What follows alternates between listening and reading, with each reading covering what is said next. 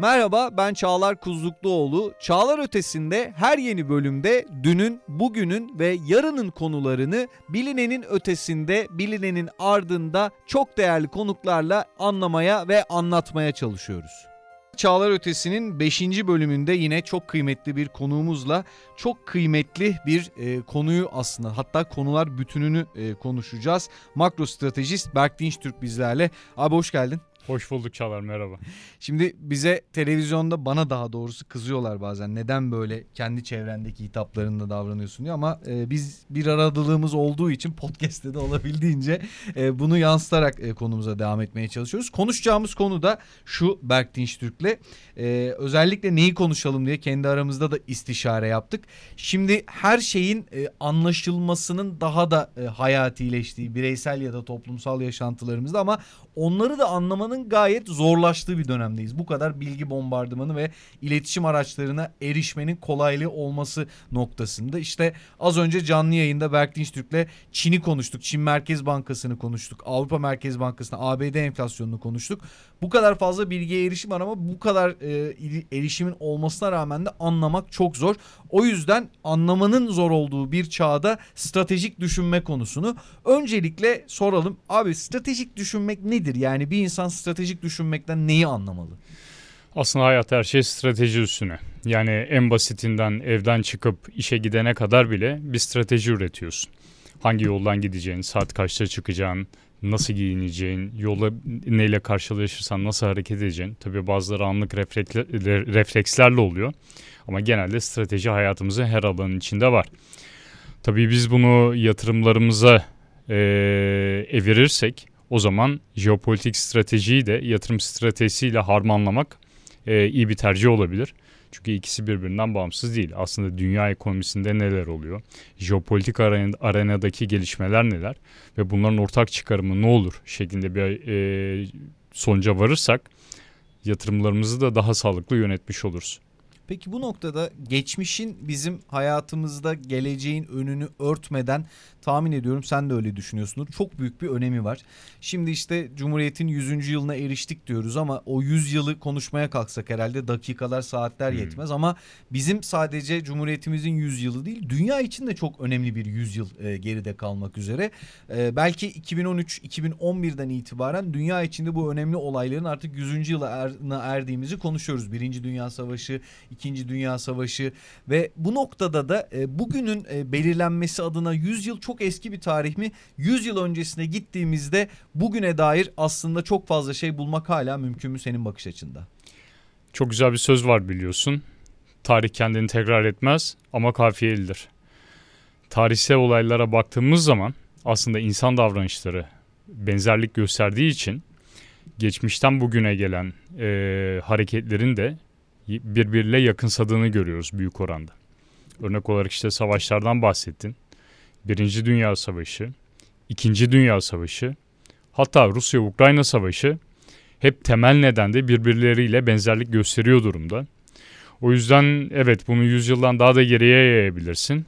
Ama belli döngüler içerisinde baktığımız zaman bu senin tamamen zaman çizelgenle alakalı olayların birbirini tekrar ettiğini, arkasında yatan temel nedenlerin özellikle kitlesel hareketler yaratan olaylarda e, temel nedenlerin birbirleriyle yakınsadığını görüyoruz. Peki Avrupa ve Amerika ekseninde hep geçmişle ilgili belki beyaz perdeden kaynaklı belki anlatı ve oradaki e, ne diyelim iletişim araçlarının dünyayı etkileyecek biçimde etkin kullanımı adına bu böyle ola gelmiştir ama e, önümde de bir kitap var e, İş Bankası yayınlarından çıkan Peter Hopkirk'ün İstanbul'un doğusunda bitmeyen oyun diye. Bunun içerisinde e, bir ön söz var. Doğu birini bekliyor şeklinde Kaiser 2. Wilhelm'in. Şimdi biz Birinci Dünya Savaşı'nın çıkma sebepleriyle ilgili çok çocukça e, sonuçlarıyla ilgili de e, bize öğretilen şeyleri konuşuruz. 100 yıl öncesine gittiğimizde hatta 100 yıldan fazlasına gittiğimizde Rusya-Ukrayna savaşıyla dahi ilintilendirebileceğimiz bu savaşın öncesinde dünyayı savaşa iten ne gibi nedenler vardı? Şimdi bize Birinci Dünya Savaşı'nın çıkma nedenleri okul kitaplarında nasıl okutuldu? Sırp Macar kralını öldürdü, dünya birbirine girdi. Ben mesela okul yıllarında şeyi çok merak ederdim. Fransızların Urfa'da ne işi var? gibi. e, baktığımız zaman İngiltere'nin işte e, Anadolu'ya girdiğini görüyoruz. Biz hep Yunanlarla savaşıyor gibi, Yunanları ülkemizden attık gibi okutulduk. Ama bunun temel nedeni aslında şu. İngiltere'de sanayi devriminin çıkması, e, sanayi devriminin başlamasıyla birlikte fabrikalara, fabrikalar ve otomobiller üretildi. Bu üretim sonucunda petrole ihtiyaç doğdu. O zamanki tüm petrol yatakları Osmanlı toprağındaydı. Yani biz işte Almanlar yenildiği için yenilmiş kabul ediyorduk ya. O yüzden de hep soruyorduk. Keşke İngilizlerle müttefik olsaydık diye. Osmanlı İmparatorluğu İngilizlerle müttefik olsaydı bile İngiltere Osmanlı'yı itmek için elinden geleni yapacaktı. Çünkü oradaki hedef petrol yatakları ve petrol toprakları, e, petrol gelirleri üzerineydi. Enerjiye erişim üzerineydi. Birinci Dünya Savaşı'nın temel çıkma nedeni bu. Ama biz de hep Yunanları düşman gibi gösterdiler. İşte biz denize döktük, şöyle kahramanlık destanları sergiledik. Şüphesiz bir kahramanlık destanımız var. Arkasında yatan temel neden e, enerji kaynaklı ve petrole doğan ihtiyaç kaynaklı. O zaman Wilhelm gerçekten haklı. Doğu birilerini beklemek durumundaydı zaten o noktada aslında. Doğru. Bu noktada da e, Berk Türk'ün söylediğine ilaveten Paul Rohrbach'ın da bir sözü var. Alman yayılmacının ileri gelen savunucusu. Almanya'nın geleceği nerededir? Doğudadır. Türkiye'de, Mezopotamya'da ve Suriye'de şeklinde.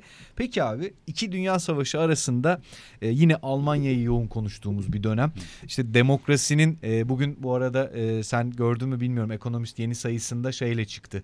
Avrupa 1930'larda faşizme teslim olmadı ama e, bugün e, aşırı sağda bir imtihan vermek durumunda diye. Bunun merkezinde de iki dünya savaşı arasında biz Almanya'yı görürüz. Sen Birinci Dünya Savaşı'nın e, çıkma e, nedenlerinin e, tam merkezine enerjiyi koydun. İki Dünya Savaşı arasında dünya neleri atlattı, ne gibi süreçleri gördü de bir ikincisine gerek duyuldu. Ekonomik kriz 1929 borsa çöküşü oldu biliyorsun. Hitler hep şunu söylüyordu. E, dış güçler bizi sömürüyorlar, ekonomimizi sömürüyorlar, işte bizi saldırı yapıyorlar ve biteceğiz şeklinde. Hitler e, bir gecede palyaçodan peygambere evrildi. Çünkü e, 1929 borsa çöküşü olduktan sonra bunun dolaylı olarak Almanya üzerine de Almanya ekonomisi üzerinde de etkileri oldu. Ve Almanya'da işsizlik bir anda patladı. Hiperenflasyon dönemi yaşandı biliyorsun. Ama Almanya'nın savaş motosunda aslında arkasında şu var. Dünyanın imalat tarafında endüstriyel bazda en kuvvetli gücüydü o zamanlarda. Ancak emtia kaynaklarında İngiltere'ye bağımlıydı. Bu yüzden Almanların mottosu şuydu. Biz kendimize yeni bir hayat alanı, yeni bir yaşam alanı arıyoruz. O yüzden burada da tamamen emtiaya ve enerjiye ulaşım üzerine e, başlayan bir savaştı. Yoksa birileri çıldırdı, akıl tutulması yaşandı. Milyonlarca insanı katlettiler değil, arkasında temel yatan temel neden yine ekonomik. Bu yüzden Birinci Dünya Savaşı ile ilintili, ilişkili olduğunu görüyoruz. Arkasında yatan temel nedenin yine ekonomiye dayandığını görüyoruz. Peki e, hep insanlar daha çok böyle komplo teorilerine ya da ne diyelim bir e, bedende vücut bulan e, ne diyelim o sembol şeylere yönelir. E, her aslında tarihi, iktisadi, finansal olay için bunun e, nedeninin böyle tek bir unsur ya da kişide olmadığını aslında birçok şeyin belki de o e, kişi ya da e, olay üzerinde toplandığını söylemek mümkün mü stratejik bir bakış açısıyla? Mümkün çünkü gelişmeler kahramanları yaratır. Yani Birinci Dünya Savaşı'nda, Kurtuluş Savaşı'nda bizim Atatürk gibi bir figüre ihtiyacımız vardı. Ve Mustafa Kemal o dönemde öne çıktı. Karakteri ve yapısı itibariyle. Dünyada savaş ortamı olmasaydı, Osmanlı Cumhuriyeti, Osmanlı Devleti bir tehditle karşılaşmasaydı, o zaman Atatürk gibi bir figür yüzyıllara e, uzanacak e, bir kahraman olarak değerlendirilmezdi. Çünkü önemi anlaşılmazdı. İkinci Dünya Savaşı'nda da Almanya'nın Hitler gibi bir figürü parlattığını görüyoruz. Eğer orada da karışıklık olmasaydı Hitler gibi e, uç söylemleri olan bir liderin Almanya gibi bir ülkenin başına gelmesi çok da mümkün görünmüyordu. Zaten baktığımız zaman işte Almanya'da enflasyon patlaması ve işsizlikle birlikte %2 olan oy oranının bir anda %97'lere çıktığını gördük e, partide. O yüzden de zaten baktığımız zaman iktidara geldiler ve ondan sonra e, birçok tutarlı veya tutarsız harekete bulundular. Peki e, yavaş yavaş e, bugünlere yaklaşmaya başlıyoruz ama tabii bugün e, insanlara çok uzak gibi görünse de dünyayı aslında son 100 yılda önemli biçimde hatta belki e, Türkiye'deki insanları ne kadar tartışmalı ama çok önemli kısmının gündelik hayattaki e, bilinçaltını bile şekillendiren bir olgu var karşımızda Soğuk Savaş. Hı. İkinci Dünya Savaşı'nın sonuçlarından başlayarak işte benim aklıma ilk gelenlerden bir tanesi mesela e, Kennedy suikastı işte geçtiğimiz günlerde Oppenheimer'ı izledik. E, herkes e, bomba kısmına odaklandı ama bir de 1945'ten sonra bombanın atılmasından sonra devam eden hayat var. Aslında bence filme en çok e, yönünü veren şeylerin başında da o geliyordu. Bu noktada e, İkinci Dünya Savaşı'nın sonundan Soğuk Savaşı da içine alan 90'lara kadar ya da şu anda içinde bulunduğumuz iktisadi ve politik paradigmaya gelene kadar dünyada hala bu Birinci Dünya Savaşı'nın çıkmasından İkinci Dünya Savaşı'na dünyayı taşıyan sebepler geçerli miydi? Yenileri eklendi mi üzerine? Şimdi orada şöyle istersen değerlendirelim. Dünyanın en büyük iki nükleer gücü Amerika ve Rusya. Ve bunlar dünyada dengeleyici iki devlet konumundalar. Sana şöyle bir örnek vermiştim hatırlarsın ee, birebir kaldığımız zamanlarda. Bir odada 20 kişiyiz. İkimizin elinde silah var. Biz geri kalan 18 kişiyi aramızda paylaşır mıyız? Yoksa birbirimize mi doğrulturuz bu silahları? o yüzden Amerika ile Rusya hiçbir zaman çatışmazlar. Dengeleyici iki güçtür. Mevcut durumda da zaten ülkeleri paylaştıklarını görüyoruz. Mesela herkes Kennedy'yi kimin öldürdüğünü sorar. Ama Kennedy'nin niye öldürüldüğünü soran kimseye göremezsin. Amerikan Başkanı Kennedy, Ich bin ein Berliner. Evet. Veya, Tişörtleri var bugün. evet. Ve ben Berlinliyim. Berlin'le yaptığı konuşmada verdiği mesaj şuydu aslında. Ben Amerika'yı Avrupa'ya yanaştıracağım. Rusya'yı dışlayacağım. Yakın ilişkiler kuracağım. Ticari olarak ve askeri olarak. O zamanki e, Rusya Başbakanı Nikola Kurşev şunu söyledi. Biz bu resti görüyoruz ama devam ederseniz silahlar konuşur. O yüzden Amerika tabii ki bir nükleer savaşın başlama riskini göze alamazdı ve bu noktada kendi başkanını feda etti. Ben bu noktada burayı böyle okuyorum. O yüzden de Amerika ile Rusya'nın mevcut durumda da hiçbir zaman düşman olmayacağı görüşündeyim. Evet Rusya Asya'da bazen Çin donanmasıyla birlikte bir takım şovlar yapar. Amerika da bunu kendi lehine kullanır. Halkına der ki ey Amerikan halkı bakın biz tehdit altındayız. Düşmanlar birleşti ve bizim özgürlüğümüze demokrasi, demokrasimize saldırıyorlar. Bunu bunun arkasında silah sanayine yatırım yapmak için halkından onay alır. Bunu da çok iyi kullanır. Çünkü Amerika'nın e, en önemli gelir kaynaklarından bir tanesi silah sanayi. Dünyaya silah satıyor. Teknolojik olarak da burada oldukça üstün durumdalar. Bir diğeri de enerji. Petro, petrol fiyatlarının yükselmesi. Dünyada şu anda sanılanın aksine Amerika'nın dezavantajına değil avantajına. Çünkü hem oradan geliri var hem de diğer taraftan eğer olur da önümüzdeki dönemde yine karışıklık başlarsa ki Rusya'ya da Ukrayna'ya da durman silah yolluyor biliyorsun. Orada silah sanayinde de yeni bir gelir elde eder. Amerikan bütçe açığını sağlamak için kısa vadeli finansmana ihtiyacı var. Bu kısa vadeli finansman da ancak enerji ihracatı ve silah sanayi ile gerçekleşir. Peki Amerika ile Rusya arasında geçmişte işte Soğuk Savaş dönemleri Sovyetler arasındaki bu e, noktadan bir nevi artık e, bilhassa salgın sonrasında aslında öncesinde de e, şu anda Amerika-Çin rekabetine e, geliyoruz. E, Çin, ABD, Rusya'yı koyduğumuzda yine e, Amerika ve Rusya'nın e, ön planda olduğu bir denklemden mi söz etmeliyiz halen? Evet, e, ilk önce şöyle bir şeyle bağlayayım komünizm biliyorsun Sovyet Sosyalist Cumhuriyetler Birliği dağılmıştı. Orada Rusya bunu kendi dağıttı. Hem bu hantal yapıdan kurtuldu.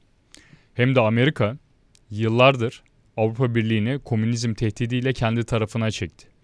Yani bunu kurttan kaçan bir koyun sürüsünün birbirine yanaşması olarak değerlendirebilirsin. O yüzden de Amerika hep şunu söylüyordu. Komünistler gelecek, özgürlüğünüzü, mallarınızı, refahınızı elinizden alacak. Bunu gören Rusya bu Orta Doğu'daki Suruç hareketinde başarısız kalmasıyla birlikte Sovyet Sosyalist Cumhuriyetler Birliği'ni dağıttı. Kızıl Ordu'yu da dağıttı. Enteresan olarak Avrupa üzerindeki orta menzilli füzelerini imha etti. Ancak Amerika'ya doğrulttuğu uzun menzilli füzeleri korudu. Yani herhangi bir Amerikan tehdidine karşı kendini güvende tutmaya devam etti. Ama Avrupa'ya verdiği mesaj şuydu. Artık ne benim füzelerim ne de Kızıl Ordum sizin için bir tehdit değil. O yüzden burada çok akıllı oynadı. Mevcut durumda baktığımızda da biz yıllardan beri hep şunu görüyorduk. 2000 2000'li yıllardan beri özellikle Avrupa Birliği yeni ekonomik bağımsız topluluk, Çin dünyanın yeni süper gücü, Amerika'nın tahtını alacak. Bunun böyle olmadığını gördük. Enerjide dışa bağımlı olan hiçbir ülke ve ordusu olmayan hiçbir birlik dünyada süper güç olamaz. Amerika enerji vanalarını kapatarak petrolü 15 dolar bandından 90 dolara fırlatarak Çin'in ucuza üretim gücünü elinden aldı. Diğer taraftan Avrupa Birliği'ni de ekonomik olarak özellikle imalat tarafında belini bükmeye başladı. Ki Almanya'nın yaşadığı problemleri bugün biliyoruz ve giderek derinleşiyor. Diğer taraftan da herhangi bir ordusu yok biliyorsun ki. Zaten mevcut bir ordunun kurulması da iyi ihtimalle 10 ila 20 sene arasında Biraz sürüyor. çalışmalarını yapıyorlar ama ona tam olarak bir ordu Çok uzun vadede geri dönüş alırız onu. O yüzden baktığımız zaman Amerika ile Rusya dünyayı paylaşmaya devam ediyor. Ve mevcut geldiğimiz konumda benim okuduğum Amerika Orta Doğu'yu alırken Orta Asya'yı da Ruslara bırakıyor. Bu arada sen böyle konuşurken aklıma şey geldi. Ee, Putin'in ilk seçildikten sonra bir Kuzey Kore ziyareti var.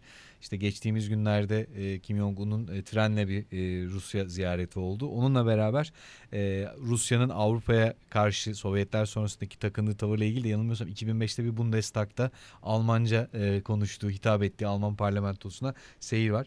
Peki Çin'i konuşmuşken tabii bu yıl çok revaçta değil ama geçen yıl bol bol çift savaşlarını konuştuk. Bu soğuk savaş döneminde tezahür olarak karşımızda nükleer savaşı bir nevi nükleer güçlerin e, mücadelesini getiriyordu.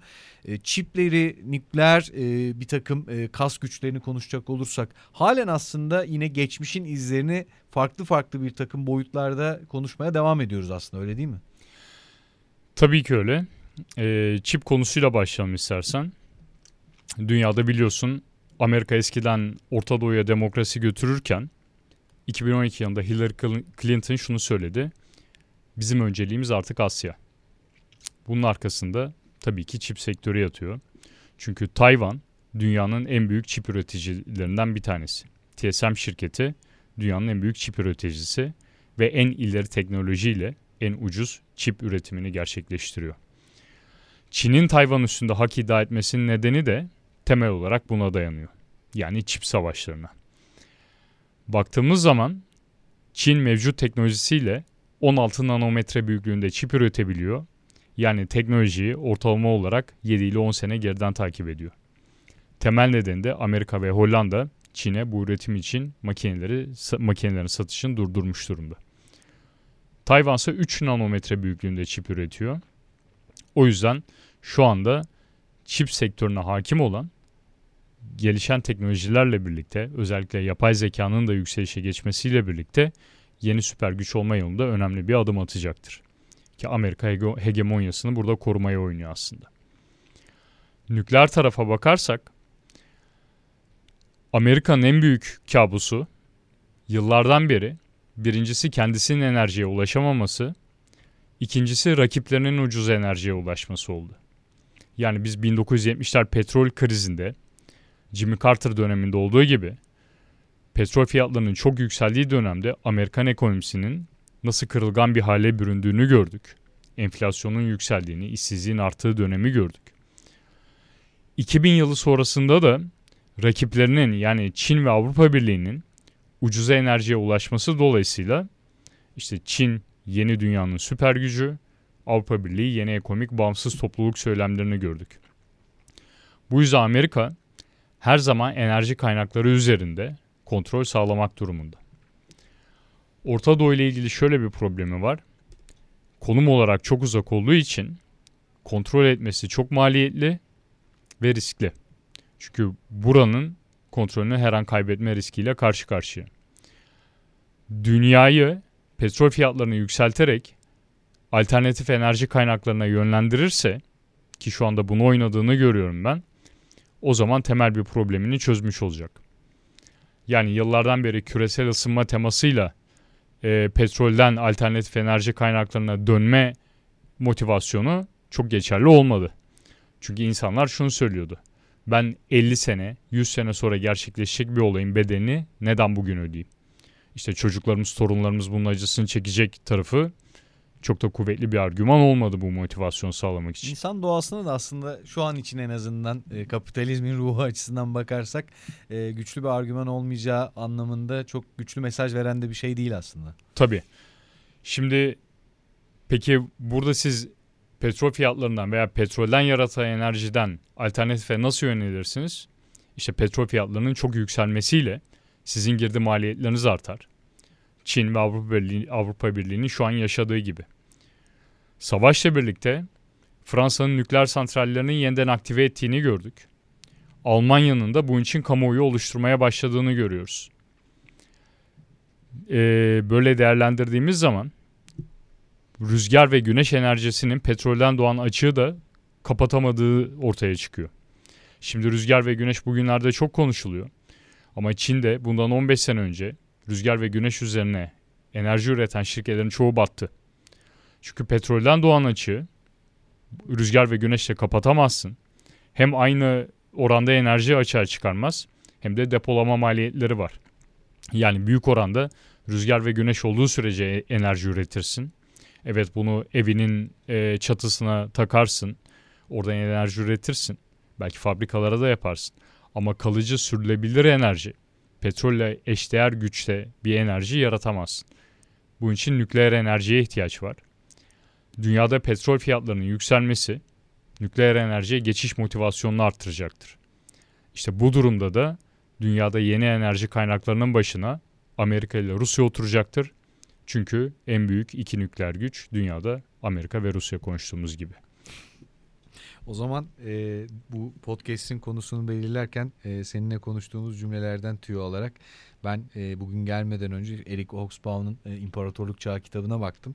E, alıntıda da şunu söyleyeceğim. 1890 civarında yaklaşık 6 bin İngiliz memuru yaklaşık 70 bin Avrupalı askerin yardımıyla yaklaşık 300 milyon Hintliyi yönetti şeklinde. Ee, Amerika ve Rusya'yı böyle konumlandırırken e, bir imparatorluk çağından söz etmek şu an için belki imparatorluk doğru bir seçim değil ama mümkün mü? Ben mümkün olduğu görüşündeyim. Hatta dünyanın oraya evrilmeye başladığı görüşündeyim. 2017 yılında hatırlarsın Trump şunu söylemişti. Küreselleşme bitti. Bundan sonra ulusalcılık yükseliyor şeklinde. Ben Rusya-Ukrayna savaşını aynı zamanda küresel sermaye ile ulusalcılığın bir savaşı olarak, ulus devletlerinin bir savaşı olarak okuyorum. Küresel sermayenin yıllardan beri teması şuydu. Dünya bir köy ve biz finans piyasalarını kullanarak bu köyü yönetiriz. Orduya, savunma sanayine, silahlara ihtiyaç yok. Mevcut duruma geldiğimiz zaman ulusalcılar global ticareti bitirerek, gümrük vergilerini arttırarak, enerji fiyatlarını yükselterek küresel sermayeye diz çöktürüyor konumda. Bunun için küresel sermayenin gücünü elinden almak için de finans piyasalarında kuvvetli bir çalkantıya ihtiyaç var. Şöyle bir soru sorayım sana. Apple'ın piyasa değeri 3 trilyon dolar günümüzde. Apple piyasa değerinin %70'ini kaybederse ne olur? Yani bir e, şu anda ülkeden ülkelerden büyük e, şirket konumundan sıradan bir şirket konumuna düşer ilk aklıma gelen. Evet ama Apple'a bir şey olmaz. Yani iPhone evet. üretmeye devam eder. iPad üretmeye, iWatch üretmeye devam eder. Kim kaybeder? Apple'a yatırım yapanlar. Yani küresel sermaye. O yüzden e, biz jeopolitikle ekonomik verileri birleştirdiğimiz zaman yatırımlarımızı şekillendirirsek daha sağlıklı sonuç alırız dediğim konu. Mevcut ekonomik göstergeler küresel piyasaların derin bir resesyona girmek üzere olduğuna işaret ediyor. Ki buna rağmen de sıkı para politikası korunuyor. Çünkü enerji fiyatları yüksek arkasında. diğer taraftan şirket karlılıkları, değerlemeleri tarihi yüksek seviyelerde. Küresel sermaye borsalardaki sert satışlarla karşılaşırsa büyük oranda gücünü kaybeder. İşte arkasında yatan temalardan bir tanesi de bu. Bunu şöyle bağlayabiliriz. Star Wars'u izlediğini biliyorum. Empire Strikes Back yani imparatorluklar geri dönüyor. Artık ulus devletlerinin yükselişi, sınırların yeniden çizilmeye başlaması, üretimin ülke içine çekiliyor olması ki Amerika artık üretimi biliyorsun yavaş yavaş kendi içine çekmeye başlıyor. Aslında başkanlar özelinde değil bu bir süreç yani. Çünkü şöyle bunu buna karar veren derin devlettir. Bu tabii ki gelişmiş süper güç ülkeler için söylüyorum. Yani derin devleti bazen mafya örgütleri veya yeraltı çeteleriyle bağdaştırıyorlar. Bu öyle bir şey değil. Derin devlet ülkelerin önümüzdeki 50 yıllık projeksiyonlarını çizen, buna karar veren bir üst akıldır. Trump geldi diye küreselleşme sona erdi. İşte Biden geldi diye yeniden küreselleşmeye dönüyoruz şeklinde bir açıklama e, bir gelişme yok. Önceden karar alınır, alınarak ilerleniyor. Örnek olarak Putin geldiği için oligarklar e, gönderilmedi. Üst akıl yani buna ben Rusya'da KGB olduğunu düşünüyorum. Küresel sermayeyi ülkeden konmak için Putin'i getirdi ve süreç böyle başladı. Şu anda da ulus devletlerinin yükseldiğini, zaten oligarkların ülke dışına gönderildiğini ve şu anda işte savaşla birlikte Rusya'nın, herkes savaşın kaybeden Rusya diyor ya, aslında değil çünkü Rusya'ya bir şey olmuyor. Enerji ihraç etmeye devam ediyor ve bunu daha yüksek fiyattan yapıyor. O yüzden e, imparatorluklar yavaş yavaş e, tekrar duvarlarını yükseltmeye devam ediyor. Burada İngiltere ayrı bir parantez açabiliriz. Herkes İngiltere Avrupa Birliği'nden ayrıldığı zaman İngilizler nasıl böyle bir hata yaptı şeklinde görüş belirtti. Ben İngiltere'nin yeniden bir küresel süper güç olmak için bu hamleyi attığını, başlattığını, bu adımı attığını ve şu anda da önümüzdeki dönemde daha da fazla hissedeceğimiz üzere yeniden global bir oyuncu olma yönünde e, inisiyatif alacağını düşünüyorum. Ki işte bu Okus projesi seninle konuşuyoruz örnek olarak. İngiliz donanması ve İngiltere'nin stratejik önemi nedeniyle oldukça önemli. Bu yüzden önümüzdeki dönemde Amerika, İngiltere ve Rusya'nın başını çektiği küresel güçlerin, e, ulusal güçlerin yeniden yükselişe geçtiği bir döneme şahit olacağız e, görüşündeyim. Yani stratejik düşünmenin önemine e, vurgu yaptığımız dolu dolu bir konuşma oldu. Bu noktada e, bunları e, söylemek adına, bu e, perspektifi geliştirmek adına dinleyenlerimizin içerisinde eminim ki e, ben olaylara sadece gündelik önüme düşen haberler ya da bana sunulan e, ne diyeyim e, bir takım insanların görüşleriyle e, bakmak istemiyorum. Kendim bakış açısı geliştirmek istiyorum diyenlere de bir tavsiyen olur mu abi? Yani e, çok okumak e, bize küçükken e, iyi bir şey olarak sunuldu. Ama şu anda da mesela okunmaya değer şeylerin azaldığı giderek ama okunacak adet olarak ya da e, ne diyelim e, bir e, bütün olarak fazlalığın e, olduğu bir çağın içerisinde yaşıyoruz. Ne önerirsin e, gündelik hayatta ya da finansal kararlarını alırken geleceğe dair kendisi için ya da çocukları için ardına kalan insanlar için e, biraz daha bakış açısını, perspektifini geliştirmek isteyenlere? Okumak, çok çalışmak ve sorgulamak. Yani işte e, yayınımızın başında konuşmuştuk seninle. Ben hep şeyi çok merak ederdim. Birinci Dünya Savaşı'nda Fransızların Urfa'da ne işi var şeklinde. İşte bu, bunun e, nedenini araştırmalar sonunda kendi çıkarımını yapabiliyorsun. Muhakkak okumak çok önemli. Çok değerli kaynaklar var. Ancak yeterli bilgiyi farklı kaynaklardan edinerek insanın kendi çıkarımını yapması en sağlıklısı olacaktır. Çünkü biz ana akım medyalarda global bazda kitlelerin oldukça kolay yönlendirilebildiğini görüyoruz. Yani işte manşetlerde hep Rusya kaybetti, kaybediyor. Ee, Amerika'ya karşı Rusya için bir oldu, savaşıyorlar şeklinde. Ama arkasında aslında oldukça basit bir matematik var biraz derine indiğimizde. Şunu sorgulamıyor kimse. Bu iki süper güç, nükleer güç birbiriyle çatışırsa ne olur? Zaten e, dünya ortadan kalkacağı için böyle bir ihtimal ne kadar tutarlı? Veya Çin'in işte bu savaşla birlikte ekonomisi gerçekten Amerika'ya karşı Ru- Rusya ile birleşip baş mı kaldırıyor ya da giderek kırılganlığı mı artıyor? Okumak ve araştırmak ve sonunda etki altında kalmadan kendi çıkarımını yapmak eee, bana göre en önemli üç tema. Sorgulanmayacak da bir alan yok değil mi? Her şeyi sorgulamalıyız yani. Muhakkak. Yani bu tabii ki büyük oyunu çözdük, komplo teorisi yarattık şeklinde değil. Kendi çıkarımımızı yapıp buradan zaten bir şeyi değiştiremeyiz. Yani bunu kabullenmemiz lazım. Biz işte şu anda ortaya koyduğumuz stratejiler gerçek dahi olsa bizim bu oyunu değiştirme gibi bir misyonumuz veya etki alanımız yok. Oldukça sınırlı. Yüzyıllardan beri bu projeler üzerine çalışan devletlerin e, sınırlı sayıda kişi çıkıp e, oyunlarını bozamaz. Stratejilerini değiştirmeleri oldukça zor. Ama biz burada kendimiz nasıl e, yol alabiliriz? İşte bir laf var ya çok seviyorum onu. Ağaç değilsin, yerini değiştirebilirsin şeklinde. Biz buradan kendimize nasıl fayda sağlarız? Veya biz kendi stratejimizi bu doğrultuda nasıl geliştiririz? Hem yatırım tarafında hem hayat tarafında buna odaklanmak faydalı olabilir. Efendim Çağlar Ötesi'nin 5. bölümünde e, makro stratejist e, Berk Dinçtürk'le beraberdik. Küresel anlamda zaten keyifli raporlarını okuyorduk. O da bize bugün canlı yayın sonrası vaktini ayırdı. Abi çok teşekkür ediyorum. Rica ederim. Müsaadenle de şiirle bitireceğim. Bazen yine bununla ilgili de kızıyorlar bana. Bu kadar fazla e, ciddi konunun içine illa şiir mi gerekti ama güzel bir e, şey.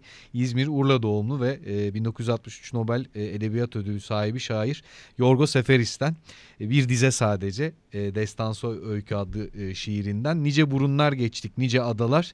Deniz bir başka denize karışıyordu diye. Bu noktada da e, detayları görmek için sorgulamak ve e, sorgulayıp stratejik düşünme adına bir şeyler yapmaktan herhalde kaçınmamak gerekiyor. Bu şiirle Yunanistan özlemimi de depreştirdin. Sana teşekkür ederim. Şahane bir kapanış oldu. Ben teşekkür ederim. Çağlar Ötesi'nin bir sonraki bölümünde tekrar birlikte olmak ümidiyle bana konu ya da konuklarımızla ilgili ya da geçmiş bölümlerle ilgili geri dönüşlerinizi ckuzlukluoğlu at bloomberg.gt.com adresinden ulaştırabilirsiniz. Esen kalın.